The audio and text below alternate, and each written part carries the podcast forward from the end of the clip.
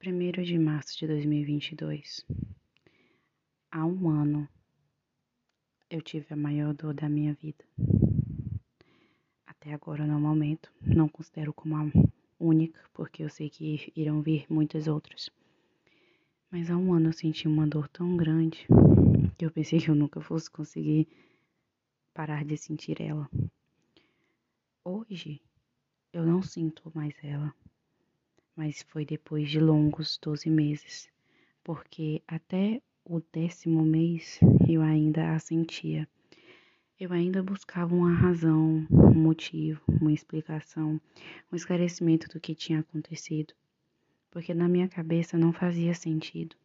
E exatamente no dia do penúltimo podcast que eu fiz, porque esse vai ser o último, eu soube de toda a verdade, depois de estar em um pico de felicidade achando que estava tudo bem.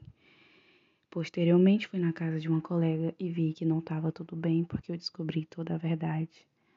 Toda a verdade que já tinha começado a vir à tona há alguns meses por um colega meu que eu achei que ele estava louco. Mas na verdade não. Era tudo verdade e mais um pouco. Tentei ser avisado durante o relacionamento, mas eu não permiti. E depois desses dez meses sofrendo, eu fiquei com raiva. Eu finalmente, nas minhas fases do luto, eu senti raiva, algo que eu não conseguia sentir. Só que quando eu sentir a raiva, eu não conseguia administrá-la. E hoje eu sinto mágoa, não dele, de mim. Eu sinto raiva dele, mas principalmente de mim. Eu fico pensando como eu me permiti passar por tudo aquilo. Depois que eu descobri toda a verdade, foi como se o quebra-cabeça tivesse sido encaixado. E até hoje algumas peças do quebra-cabeça vêm à minha memória e terminam de se encaixar. Quanto eu me arrependo de não ter me escutado, de não ter deixado o meu amor próprio sobressair. O quanto eu me fechei, o quanto eu permiti, o quanto eu afastei pessoas que eu considerava como amiga do resto da vida. E hoje eu não tenho nem coragem de conversar com algumas pessoas pelo meu comportamento que eu tive, porque eu permiti que eu fosse dominada. Minha dependência emocional foi tão grande. A toxicidade foi tão grande, tanto do lado dele quanto do meu lado, que eu não consigo mensurar. Me deixou um vazio tão grande, me deixou uma ferida tão grande, me deixa hoje uma ferida tão grande que eu ainda estou começando a tentar entendê-la, administrá-la, cuidá-la e tratá-la. Hoje, o Evangelho do Padre Fábio de Mello fala sobre isso. E ele me deu uma epifania, porque quando eu comecei o tratamento com a, com a primeira psicóloga em 2019, quando eu estava no relacionamento, duas coisas me marcaram. Primeiro, ela mandou pesquisar sobre dependência emocional. E eu achei ela tá louca. Eu fui pesquisar e eu vi que eu era dependente emocional.